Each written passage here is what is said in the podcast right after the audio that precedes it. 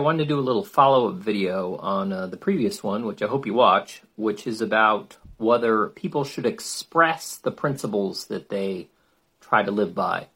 Um, one thing that can happen if you express principles is you might fail to live by them, and people will judge you to be a hypocrite. Um, and that can be bad. Um, so one reaction that I saw a number of times was that people said like, well, but it's good to express your principles because then like people know who they're dealing with. Um, they know more about you. They know more about what you value. Um, and they might also like challenge you to live up to your own principles. And that's a good idea. Um, but I have a question about that. Do you feel like you know people better when they've expressed principles? Um, like, does that really help? in thinking about people that I know, I, I don't really feel like the people who express principles like I know them better or feel like I know what they're about. So what do you Short Cast Club